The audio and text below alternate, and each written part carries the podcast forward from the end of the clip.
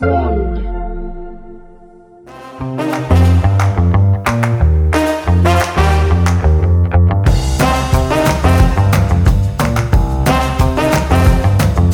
dinleyiciler merhaba. Yine Want Media Network'ün Emirgen stüdyolarında uzun bir aradan sonra sizinle beraberiz. Ama bu uzun aramızı telafi etmek için bugün çok değerli bir konuğum var. Aynı zamanda eski patronum sevgili Canan Özsoy.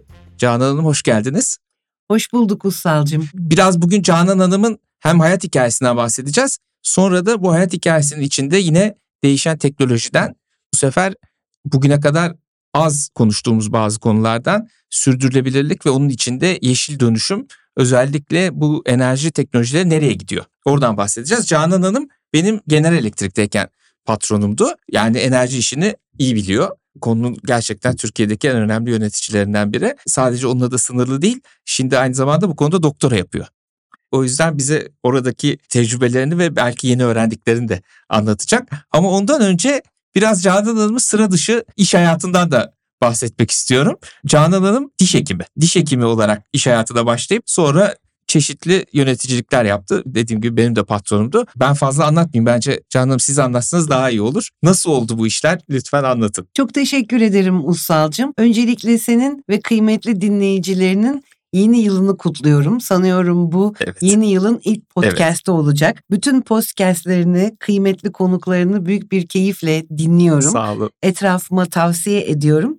Beni konuk ettiğin için çok teşekkür ederim. Şimdi ben hep doktor olmak istedim Ussal'cığım. Bütün lise hayatım boyunca üniversite sınavına çalıştım. Fakat yatay geçiş var diye araya bir tane de diş hekimliği yazdım tıpların arasına. İkinci tercihimdi diş hekimliği benim ve öyledir ya Murphy'nin kuralları. Üstü tıp, altı tıp diş hekimliği tuttu.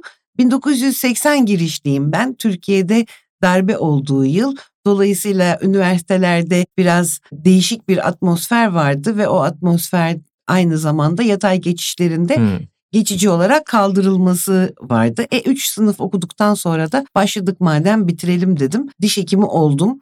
Diş hekimliğini yaptım. Hem üniversitede doktora yaptım hem de muayenehanede çalıştım. Fakat şöyle bir şey yani diş hekimliği zor bir meslek. Yani bedenen zor, zihnen zor.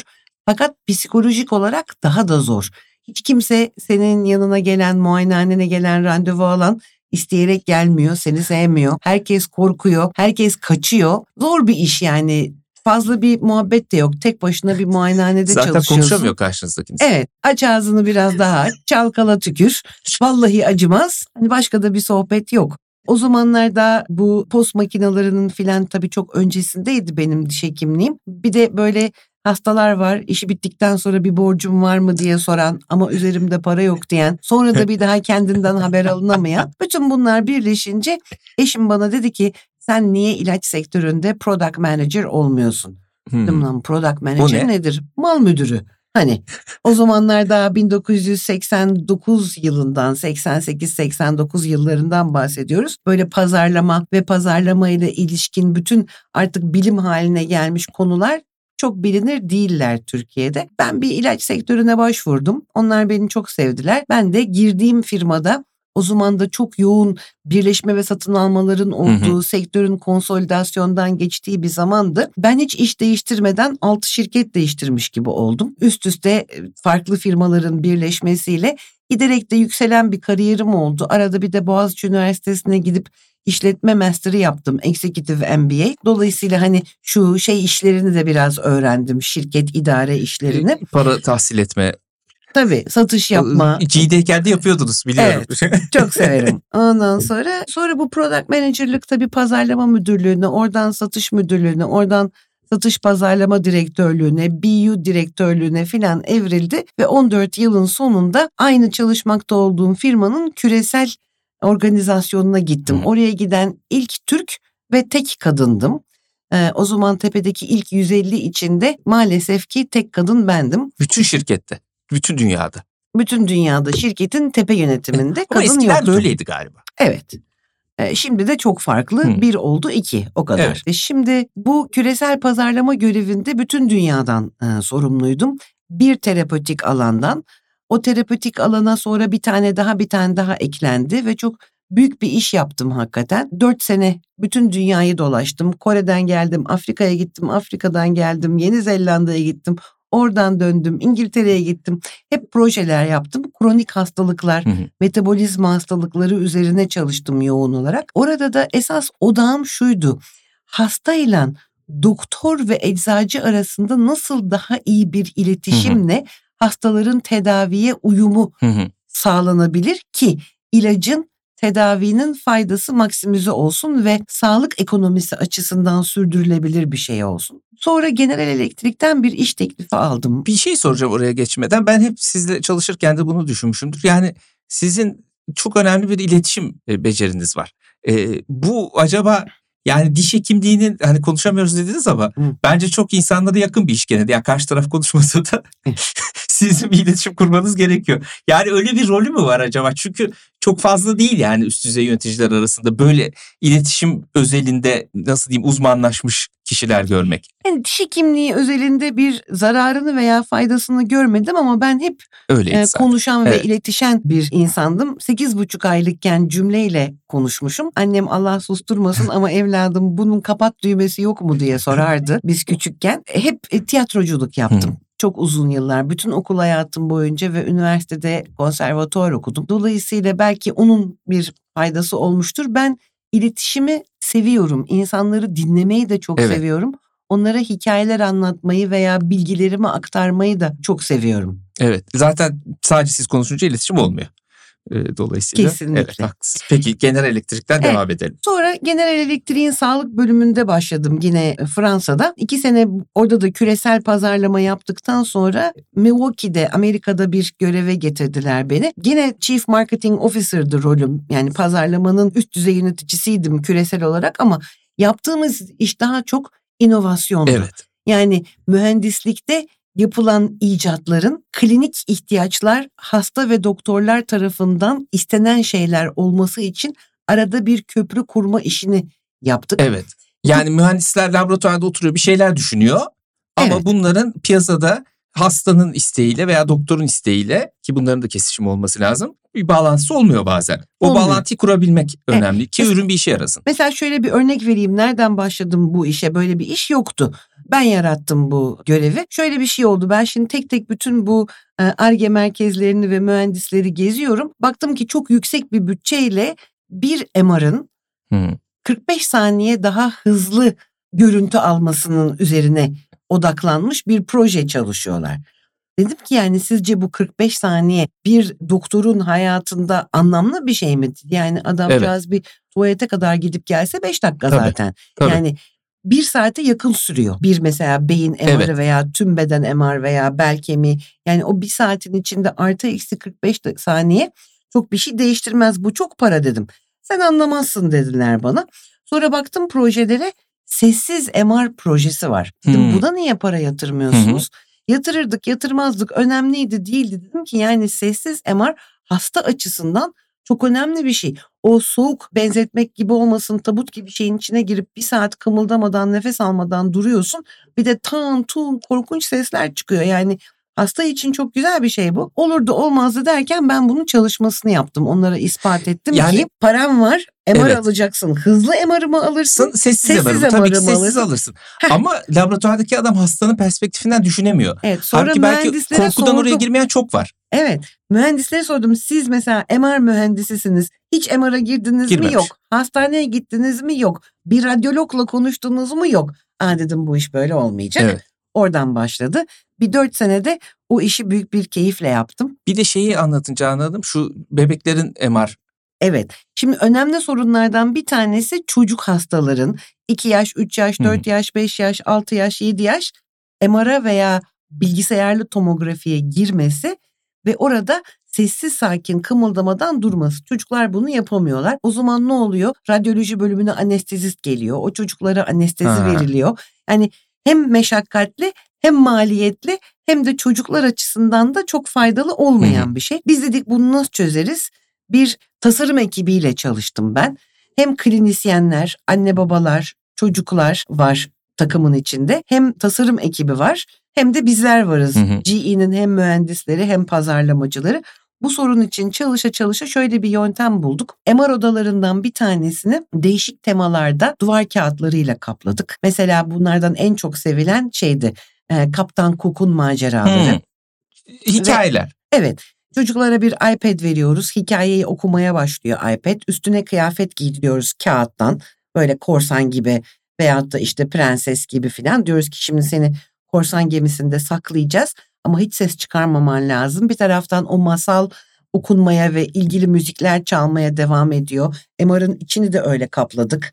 Böyle çıkartmalarla işte tamamen gemideymişsin gibi bir takım proplar koyduk oraya ve çocuklar bunu oyun zannederek hep hepsi değil yüzde yüz değil ama aşağı yukarı yüzde yetmiş sekizi yani her yüz vakanın yetmiş sekizi anestezi almadan iyi bir görüntü alabilmemize izin verecek kadar süre sessiz sakin, Sakin durdu. MR'ın veya tomografinin içinde durdu. Bunu tabii güzel bir şekilde de pazarladık, duyurduk. Gerçekten çok başarılı bir ürün oldu. Hem biz çok sattık, kazandık, tercih edilmemize sebep oldu. Hem de hakikaten hastalar için bir fayda yaratmış oldu. Yani aslında burada önemli olan bence ilginç olan tıbbi bir inovasyon bu ama tıpla bir ilgisi yok. Bayağı Yok. oyun sahası yapıyorsunuz Evet. çocuklara ama Mesela başka bir yani bu bu çok işlevsel oluyor. Kons- mi? konseptin anlaşılması için bir örnek daha vereyim. Mamografi Evet. çok önemli kadınlarda. biliyorsunuz. Meme kanseri her 10 kadından artık 7'sinde Hı. görülme ihtimali olan bir hastalık. Bugünkü tıbbi imkanlarla da erken teşhis edilirse %100 tedavisi olan bir şey. Hı. Ama kadınlar Gitmiyor. Şimdi bir öğlen tatilinde gideyim de kanser miyim değil miyim öğreneyim bir travma. Oraya gidiyorsun tanımadığın insanların önünde yarı beline kadar çıplak soyunuyorsun bir travma. Ondan sonra en mahrem şeylerinden biri olan memeni alıp bir metal makineye buz gibi bir de sıkıştırıyorsun. Sıkıştırıyorsun. iyi imaj olsun diye. Hani tamamen sevimsiz bir deneyim. Dolayısıyla biz bunu nasıl iyileştirebiliriz ki hastalar daha çok gelsinler ve her sene gelsinler ve varsa yakalansın diye yine bir tasarım ekibiyle beraber çalıştık. New York'ta bir design stüdyoyla pek çok farklı gelir ve eğitim düzeyinden kadınla çok değişik bir e, teknikle uzun uzun çalıştık. Ondan şöyle inovasyonlar çıktı. Bir kere o memeyi yerleştirdiğimiz detektör plakasının üstünü yumuşak silikonla kapladık. Hmm. Çünkü en kötü şey orada metale temas etmesi. Evet. Soğuk. İkincisi ısıtma plakları koyduk. Ha. Ilık yaptık. Ama üçüncü ve en önemli olan şey o sıkıştırma butonunu hastaya verdik. Teknisyenin elinde duran ve gördük ki hasta kendi memesini kendi sıkıştırdığı zaman yüzde otuz daha fazla kompresyon yapıyor. Bu da çok daha iyi ve detaylı bir görüntüye sebep oluyor. Hmm. Mesela bunu ben bana bıraksalar ben kendim sıkıştırsam daha rahat ederim diyen kadınlarınkini denedik. O butonu oradan aldık makineden bir kordonla çıkardık. Bunlar çok basit ve teknolojik olarak aslında ucuz inovasyonlar ama sonuçtaki etkileri çok, Çok büyük yüksek. oldu. Ve bütün bu iyileştirmeleri bir arada bir pakete koyduk. Yepyeni bir mamografi çıkardık. Bütün dünyada da çok başarılı oldu. Ben başarısını daha çok kadının mamografiye tekrar tekrar gelmesiyle Evet. ölçüyorum tabii ki. Yani onun bir bedeli yok çünkü. Para verseniz getiremezsiniz eğer Evet. istemiyorsa. Bu mamografi maceramdan da sonra bir gün GE'nin dünya başkanı beni aradı. Türkiye'ye gitmek ister misin dedi. Ne yapmak için dedim. Bu arada 11 senedir yurt dışında çalışıyor olmuştum.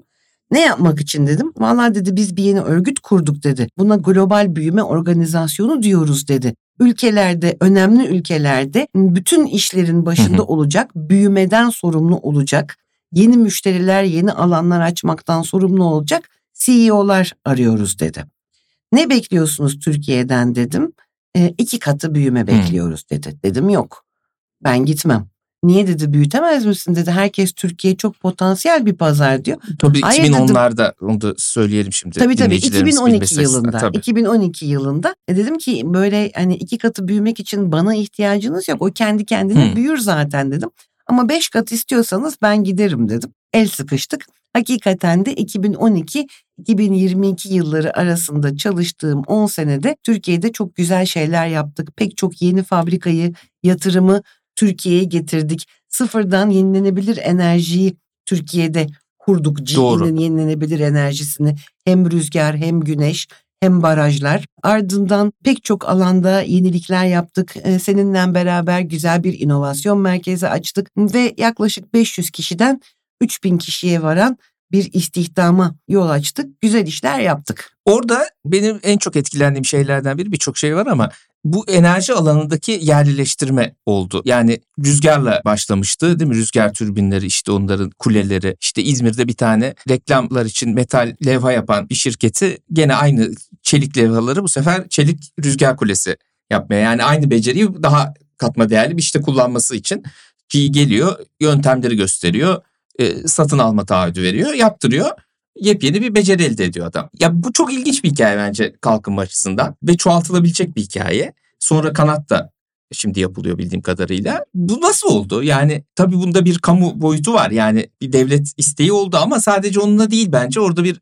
yani özel sektör inisiyatifi de var. Çünkü devlet isteyince her şey olmuyor. Öyle değil mi? Şimdi buradan istersen sürdürülebilirliğe ve yeşil enerji dönüşümüne de bağlayayım ben. Şimdi Türkiye'nin geçmişten bugüne hatta bugün daha da çok cari açık önemli bir problemi. Türkiye'nin cari açık probleminin yaklaşık yüzde 65'i enerji Enerji. ithalatından oluyor. Yani petrol, doğalgaz. Petrol ve ölçüde. doğalgaz. Evet enerji girdisi ithalatı öyle söyleyelim. Türkiye'nin yenilenebilir kaynaklardan enerji üretmesi sürdürülebilir kalkınması için çok önemli bir şey. Bir tarafta tabii ki de çevreye olumlu etkisi, yeşil dönüşüm var. Evet. Ama diğer tarafta da Türkiye'nin kendine yeten enerji Evet. güvenliği olması ve daha az ithalat ile kendi ekonomisini düzeltebilmesi var. Çok önemli. Dolayısıyla yaklaşık 2012-2013 yıllarında devlet bir seri mevzuat çıkardı ve yenilenebilir enerjiyi daha çok yapılabilsin diye destekledi. Tam bu esnada biz de Türkiye'de e, rüzgar türbinlerimizi çeşitli projelere satmaya çalışırken yerlileştirmeye teşvik verdi Evet. devlet. Çünkü mesela sanıyorum 2019 yılında yayınlanan bir rapor var. Orada şunu gördük biz.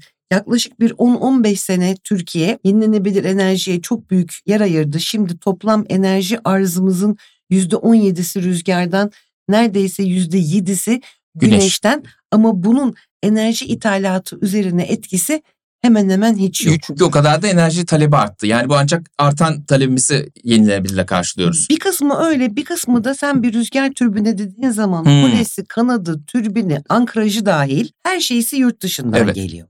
Dolayısıyla sen o projenin 20-25 yıllık maliyetinin içinde anca bunu offset edip ondan sonra Doğru. net net hesaptan düşmeye başlayabiliyorsun. İlk başta ithal ikamesi net negatif. Doğru. Doğru. Yatırım maliyetleri de cari açık oluşturuyor. Bravo. Ama sonra devletin getirdiği teşviklerle ki doğru teşviklerdi bunlar. İşte kuleyi yerli yaparsan, kanadı yerli yaparsan, ankrajı yerli yaparsan, trafoyu yerli yaparsan gibi belirli mü- müddetlerde sana verdiği enerji fiyat garantisinin üstüne sent olarak ekliyor. Evet. Dolayısıyla bu yatırımcı için çok iyi bir şey. Bütün yatırımcılar bizim gibi üretici firmalardan yerli üretim talep etmeye başladılar. Biz kule hikayemiz tam böyle bir zamanda başladı. Zaten bu maliyetler için de çok önemli bir şey. Kocaman 100 metre çelik kuleleri bir yerden bir yere yere götürmek. nakletmek çok eziyetli. Dolayısıyla biz en çok enerji hareketi olan bölgelerden birinde senin de demin anlattığın gibi girişimci, mühendis çok cici bir firmayla yol arkadaşlığı yaptık. Onlar da yatırım yaptı, biz de yatırım yaptık. Hatta mevcut kule teknolojisinin üzerine Türkiye'de inovasyon yapıp beraber patent bile hı. aldık ve kulelerimizi yerli olarak yaptık. Daha sonra da onların başka firmaların kulelerini de yapmaları için teşvik ettik ki ülkemiz kazansın. Yani sadece G'den değil başkalarına da kule yapıp Evet. satabiliyor. Peki Evet. Canan Hanım orada şunu merak ediyorum. Yani büyük şirketlerde, global şirketlerde en zor iş yabancıları burada bu işin yapılabileceğini ikna etmek. Evet. Nasıl oluyor iş? Orada gerçekten çok iyi hikaye anlatmak lazım. Hikayeyi çok iyi verilerle desteklemek lazım. Devletle çok iyi işbirliği yapmak lazım. Ben önce ülkemizin hikayesini anlattım, fırsatları anlattım. Verilerle daha sonra ülkemizdeki ekonomist arkadaşlarla, köşe yazarlarıyla hikayeyi destekledim. Daha sonra devlete götürdüm karar vericilerimizi. Onlara bu teşvikleri anlattırdım, hı. destekleri Hı hı. anlattırdım ve Türkiye'deki potansiyeli anlattım ve bu kadar çabanın sonunda kolay olmadı ama anlata anlata bunu başardık. Aynı zamanda şunu da anlattım. Türkiye bir pergeli Ankara'ya batırdığınızı düşünün. Böyle bir kocaman daire çizdiğiniz zaman bir buçuk milyar nüfusa pek çok ülkeye hizmet verebilecek Doğru. bir yer. Burayı bir yenilenebilir enerji üssü yaparsa General Elektrik o zaman servis açısından da Doğru. burada ürettiğimiz yerli parçalar açısından da çok daha büyük bir alanda hizmet verebileceğimizi anlattım. Böyle aldık onaylarımızı. Arkadan gene İzmir'de Bergamo bölgesinde güzel bir kanat fabrikası yaptık. Yepyeni bir teknolojiyle. O da çok başarılı oldu. Buradan ihracat yaptık. Hı. Hatta ilk kanatlarımız buradan Avustralya'ya gittiler. Ta Avustralya. Daha Avustralya'ya. Şimdi tamamen yerli ürettiğimiz kanatları kullanıyoruz kazandığımız projelerde. Arkadan ankrajları, ankraj dediğim e, bir temel atılıyor. O temelin üstüne kule dikiliyor. Hı hı. O kuleyi temele bağlayan çok büyük Hmm. civata ve somunlar. Onların da yerli imalatını temin ettik. Ardından trafo biliyorsun Evet. e, Alstom birleşmesiyle bir e, trafo fabrikası bize miras kaldı. Fakat onlar çok büyük orta gerilim, yüksek gerilim trafoları yapıyorlardı. Bu küçük boy trafoları yapmak için fabrikayı ikna ettik yeni tasarımlarla. O Orayı fabrikada yeni bir ürün yapıldı. O fabrikada yeni bir ürün hattı açtık. Böyle böyle Ya inanılmaz. yenilenebilir enerjide güzel bir yerlileşme hikayesi yaptık. Bunu bizim gibi başka üreticiler de yaptı, yapabilenler. Ama bütün bunların sonunda hala ancak rüzgarda yüzde sekiz katma değerimiz var. Geri kalan yine Gene dışarıdan geliyor. gidiyor. Evet. Türbin çünkü önemli olan kalbi türbin. Peki şimdi Bir de şöyle hesaplamak lazım. Mesela kule diyorsun imalatı yerli.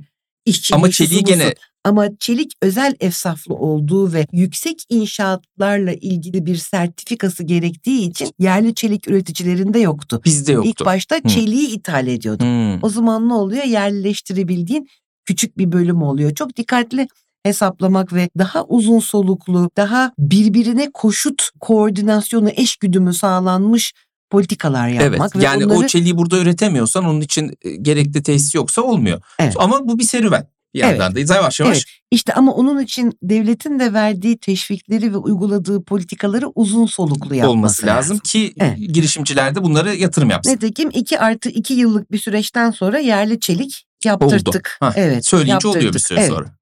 İki sene yapmaları, ikna olmaları sürdü. İki senede onun sertifikasyonu sürdü. Anladım. Ha deyince Hı. olmuyor. Peki Canan Hanım şimdi biraz yenilenebilir enerjinin geleceğinden bahsedelim bitirirken. Hep şöyle deniyor. Ya kardeşim işte bu güneş enerjisi, güneş enerjisi bunları çıkardınız. Bu güneş panellerinin hepsini Çinliler yapıyor. E o panellerde üretilen elektriğin şebekeye sürekli verilemeyeceği için depolanması gerekiyor. Çünkü güneş bir gün var bir gün yok, bulut geliyor, gece yok vesaire. O depolama pillerini de Çinliler yapıyor. Gene bu işi biz Çinlilere yaptıracağız. Gene para oraya gidecek. Orada ölçek çok büyük. Oradaki ölçekle rekabet etmek mümkün değil. Adamlar ölçek büyük olduğu için daha hızlı öğreniyorlar, maliyetleri düşürüyorlar. Bu geçiş sizce ne kadar hızlı olacak? Güneşe ve rüzgara ama daha çok bugün güneş konuşuluyor anladığım kadarıyla. E, ve buradaki bu üretim süreçleri nasıl işleyecek sizce? Şimdi aslında bugün pek çok şey aynı anda Hı hı. konuşuluyor. Fakat bu bir senfoni değil bir kakafoni olarak Hı hı. konuşuluyor dünyada. İyi bir orkestra şefimiz Hı. yok. Hiç yok. Hiç yok demeyeyim. Şimdi şöyle bir şey var. Yenilenebilir yani iklim bir kriz. Hı hı. İklim krizi bir gerçek. Yenilenebilir enerji dönüşümü bunun en temel çözüm unsurlarından bir tanesi. Hı hı. Ama şimdi kimler var aktörler olarak? Bir gözden geçirelim. Bir, akademi dünyası var. Evet. Teknolojik inovasyon yapan veyahut da mevcut teknolojilerin daha ulaşılabilir Hı hı. olması için bunların maliyetlerini düşüren icatlar yapan bir akademi dünyası var. Sonra Uluslararası Enerji Ajansı gibi, IPCC Evet. gibi, Birleşmiş Milletler İklim Değişikliği Organizasyonu gibi uluslararası organizasyonlar var. Ondan sonra hükümetler var. Hı hı. Şu ana kadar 130 tane ülke değişik alanlarda değişik sözler verdiler. Evet. Taahhütlerde bulundular. Ben şu kadar azaltacağım Onların karbon emisyonlarını. Onların altında büyük küresel şirketler var. Onun altında STK'lar, KOBİ'ler, değişik çaplı ufak organizasyonlar var. En aşağıda da sen ve ben varız. Tüketiciler. Halk, tüketiciler. Hepimize yapılacak olan şeylerin bir etkisi var. Her ülkenin elindeki imkanlar, gerek finansal imkanlar, gerek o ülkenin yenilenebilir enerji için uygun olup olmaması, teknolojinin neresinde olduğu, kendisinin fosil yakıt kaynaklarının olup olmadığı Hı hı. gibi farklı faktörlerle her ülkenin de farklı bir stratejisi var. Devletler kendi başına karar alıyor. Uluslararası kuruluşlar kendi kendine rapor yayınlıyor. Değişik değişik e, akademisyenler kendilerine göre icat mucit yapıyorlar. Kobiler başka telden çalıyor, büyük şirketler başka telden çalıyor. Yani ortada orkestra var, senfoni orkestrasının bütün parçaları aynı anda ses çıkarıyor ama aynı tarafa doğru çıkarmıyor. Bugün Uluslararası Enerji Ajansı'nın 2022 sonunda yayınladığı rapora göre Hı eğer her ülke Paris İklim Anlaşması uyarınca verdiği sözü yüzde yüz yerine getirirse bile Hı hı. biz 2050 yılında net sıfır karbon olamıyoruz dünyaca. Hı hı. Dolayısıyla küresel ısınmayı da bir buçuk derecede tutamıyoruz. Tutamayacağız. Demek ki hani bir de şunu biliyoruz araya pandemi girdi. Rusya-Ukrayna savaşı girdi. Üstüne şimdi İsrail-Gazze savaşı Savaşı. girdi. Bütün bunlarla zaten dünyanın odağı yüksek enflasyondan şundan bundan iklim değişikliğinden döndü. Tabii. Çünkü bu bir Yapılan para şeyler- meselesi. Yani yatırım yapmak gerekiyor az önce Aynen söylediğiniz öyle. gibi. Azaldı, dilüe oldu, bahane oldu Tabii, bazıları içinde. Hedefimizden saptık. Zaten bunu yapamayacaktık. Yapsak bile yetmeyecekti. Hı hı. Demek ki bunun ivmelenmesi Hı hı. lazım. Birbirine eş güdümlenmesi lazım. Dolayısıyla yapılması gereken şey bütün bu parçaların eş güdümlü olarak Hı hı. ve birbirleriyle konuşarak Hı hı. yani tırnak içinde söylüyorum transdisipliner bir şekilde Hı hı. çalışması lazım. Yani siz bir masaya oturup bir karar vereceğiniz zaman devlet olarak soracaksınız. Gel bakalım akademi benim ülkemdeki teknolojik imkanlarım nedir? Bize ne uyar? Gel bakalım şirketler ben böyle bir kural koyarsam sen bunu uygulayabilir misin? Gel bakalım bankalar siz böyle bir şeyi finanse edebilecek güce sahip misiniz? Gel bakalım kobiler sen ne diyorsun? Gel bakalım sokaktaki insan. Evet. Bunun sana etkisi olacak. Ya enerji faturana etkisi olacak ya evinde belli bir sistemi değiştirmen gerekecek vesaire. Şimdi global olarak bunun yapılması lazım bence. İkincisi şu anda Sayın Enerji Bakanımız Alparslan Bayraktar'ın da yakın zamanda açıkladığı gibi Türkiye 3 tane stratejik inisiyatife Hı hı. odaklandı. Bence de doğru inisiyatifler bunlar. Bunun bir numarası enerji verimliliğini yani 10 yıldır çalışıp bir arpa boyu yol alamadığımız enerji verimliliğini artık sohbetten, rapordan eyleme Hı hı. geçirmemiz lazım. Bu sanayide enerji verimliliği, evlerde, binalarda, ısıtmada, soğutmada enerji verimliliği, trafikte enerji verimliliği yani enerji ve fosil yakıt tükettiğimiz her yerde sadece enerji verimliliğiyle çok büyük bir ivme kazanabiliriz. Bütün dünyanın karnesi burada zayıf. Evet. Sadece bizim Evet. değil. Yani bu ne demek? Evi çok ısıtmayın, yalıtımını yaptırın. İşte sanayide keza enerji etkin kullanın vesaire. Aynen öyle. İkincisi Türkiye için mevcut yenilenebilir enerji bazımızın 3 katına çıkarılması. Hem güneşte hem rüzgarda ve bunun için de biz çok uygun bir ülkeyiz. Evet. Güneş Ee, var, Ancak rüzgar var. burada bizi yavaşlatan şey nedir? Bir, mevzuattaki belirsizlikler ve ani değişiklikler. Türkiye'nin yatırım ikliminde notunun biraz Doğru. iyileştirilmeye ihtiyacı olması ama bundan da önemlisi Türkiye'nin iletim altyapısının yetersizliği. Yani siz bir yerde güneş santrali kuruyorsunuz ama o elektrik başka bir yere gidecek. E, Elektrik hatları zayıf. Evet yani zaten biz artık 75 gigawatt bir üretim bandına geldik. Hı. Yani 1970'lerde yapılmış olan iletim Süleyman hatlarımızın Demirel'in yaptıklarıyla bu olmuyor. yükü bu yükü taşımak O da bir yatırım. zorlanıyor. Evet. Dolayısıyla bir iletim dağıtım altyapısında yapılacak Evet. bir takım geliştirmeler önümüzde engel olarak duruyor. Üçüncü konumuz ise yeni teknolojiler. Hı. Bugünkü bakanımız küçük modüler nükleer reaktörlere daha meyil ediyor. Hı Bazılarımız ben de dahil olmak üzere hidrojenin Hı hı. Türkiye için iyi bir baz yük Bir alternatifi hidrojeni olacağını de kısaca anlatabilir miyiz? Yani nedir bu hidrojen hidrojen deniyor da ne işe yarıyor? Hidrojen aynı doğal gaz gibi Aha. ama doğal gazdan çok daha yüksek verimlilikle yanan ve yandığı zaman doğal gazın görevini gören ama atmosferi hiç karbondioksit veya diğer sera gazlarından salmayan bir molekül. Üstelik suda ve havada bolca, bolca var bulunuyor. ama onu sudan ve havadan çıkartmak gerekiyor. Evet. O yani da pek çok bir enerji yöntemle- sarf ederek oluyor. Evet pek çok yöntemden yapılabiliyor ama en çok bugün kullanılan dünyada kullanılması planlanan sudan elektroliz yöntemiyle bunu elde etmek bunun için de bir enerji gerekiyor. Hı hı. Aslına bakarsanız şöyle düşünürseniz yani benim elimde zaten yeteri kadar enerji kaynağım yok, yenilenebilir enerji kaynağım yok. Bunun bir kısmından hidrojen üreteceğim. O hidrojenden de yeniden elektrik üreteceğim. Çok mantıklı değilmiş gibi geliyor. Ama yani bunun farklı farklı yerlerde kullanılması mümkün. Örneğin bir organize sanayi bölgesi Hı hı. düşünün. Organize sanayi bölgesinde belli bir enerji ihtiyacı Hı hı. var. Bugün doğal gazla karşılanıyor. Siz buraya bir aynı doğal gaz santrallerini küçük modifikasyonlarla hidrojen yakar hale getirebiliyorsunuz. Hemen yanına bir elektrolizör koyduğunuzda hidrojenle burayı enerjilendirdiğinizde aynı zamanda da etrafa rüzgar ve güneş kurduğunuzda tamamen bağımsız bir ada haline getirip burayı baz yüklü hidrojen yettiği kadar da rüzgar güneşle döndürebiliyorsunuz. Yani rüzgarın güneşin olmadığı zaman o hidrojenden idare ediyorsun. Aynen Ama öyle. olduğu zaman yenilenebilir kullanıyorsun. Böyle bir avantaj oluyor. Bir de yani hidrojen aslında bir enerji depolama vasıtasına dönüşmüş oluyor değil mi? aynen. Ee, Aynen. en önemli sıkıntı o çünkü şimdi dinleyicilerimiz bunu bilmeyebilirler. Yani yenilenebilir enerji bir gün var bir gün yok. Bir gün rüzgar eser bir gün esmez değil mi? Bir akşam eser sonra durur. Ee, Güneş zaten biliyorsunuz günün yarısında olmuyor. Bazen bulut oluyor. Önemli olan bu dengeyi sağlayabilmek. Esas mesele bu. Şimdi dört tane ana geliştirilmesi Hı hı. mevcut yani mevcut olan ama geliştirilmesi gereken teknoloji konuşuluyor dünyada. Bunların bir tanesi nükleer enerji. Evet. Küçük nükleer santral diye bir Evet. şey işte SMR dediğimiz. Evet, SMR Bu ama daha dediğimiz. e, Yani, yani ispatlanmış bir teknoloji değil. Pilotlar başladı aslında. Eğer olursa çok daha yani bir nükleer santralden daha kısa sürede yapılan, Evet. etki alanı daha dar, emniyet marjı çok daha yüksek, Yüksek. ve tamamen yenilenebilir. Evet. Yani hiçbir karbon ayak nükleer izi olmayan öyle. bir Evet. teknoloji.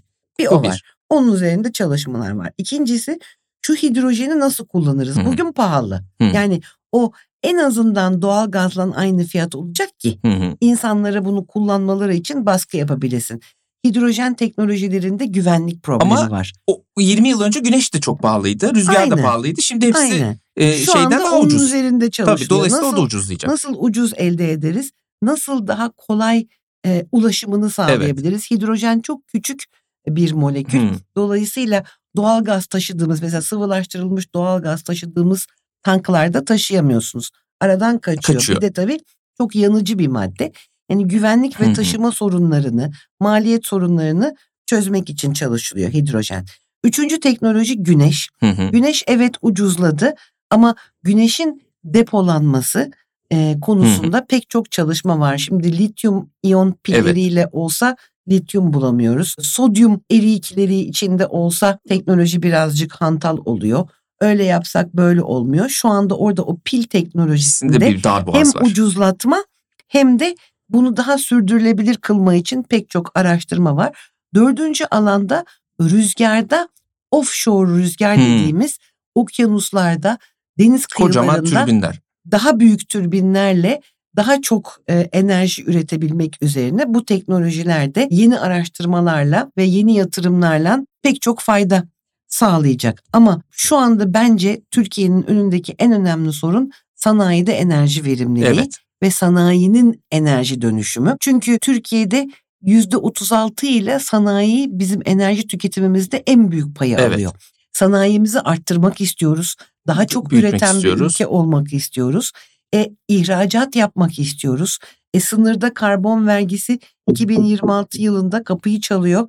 Devreye girecek. Yani burada temiz üretim yapmazsanız Avrupalılar bunun parasını sizden e, Avrupa'ya girerken şeyde Kapıkule'de Eğer sen alacak. temiz e, karbonsuz üretim sertifikanı gösteremezsen ek vergiler Evet. dolayısıyla çok pahalı olacaksın. Dolayısıyla rekabet O zaman Avrupalılar gidip temiz bir yerden alacak. Evet. Veya, Veya kendileri, kendileri üretecekler o kadar pahalı Tabii. olduktan sonra. Dolayısıyla burada böyle bizi çok hazır bekleyen bir sorunlar yumağı Ya var. iki sene sonrası için. Evet pek çok şey yapılıyor. Hiçbir şey yapılmıyor diyemem. Pek çok kuruluş, üniversite, think tank bunlarla ilgili fikir üretiyor. Yalnız bence bugün en büyük sorunumuz orkestra şefi. Orkestrasyon ve harekete geçmek. Evet eşgüdüm ve eylem. Evet. Peki Canan Hanım çok güzel bence dinleyicilerimiz için umarım ufuk açıcı olmuştur. Bu konular çok konuşuluyor ama böyle derli toplu anlatan pek kimse yok. Yani ben okuyorum gazetelerde, dergilerde, işte internette herkes bir şey gibi o fil hikayesi gibi kendi gördüğü, bildiği yerini anlatıyor. Ama böyle topluca anlatan pek olmamıştı. O yüzden umarım dinleyicilerimiz için faydalı olmuştur. Çok teşekkür çok ederim. sağ olun. Şeref verdiniz. Teşekkürler. Ben teşekkür ederim. Değerli dinleyicilerimiz bundan sonra arayı açmadan tekrar beraber olmak istiyoruz. O yüzden lütfen podcastlerimizi sıkı takip edin. Bir de sizden bir özür dileyeceğim. Uzun süredir tekrar ediyorum lütfen Spotify'da bu podcast'i beğenin, like edin diye ama Spotify bu özelliği kaldırmış. O yüzden edemiyorsunuz. Ve onun için de kusura bakmayın. Tekrar bu özellik çıktığı zaman sizi bilgilendireceğiz.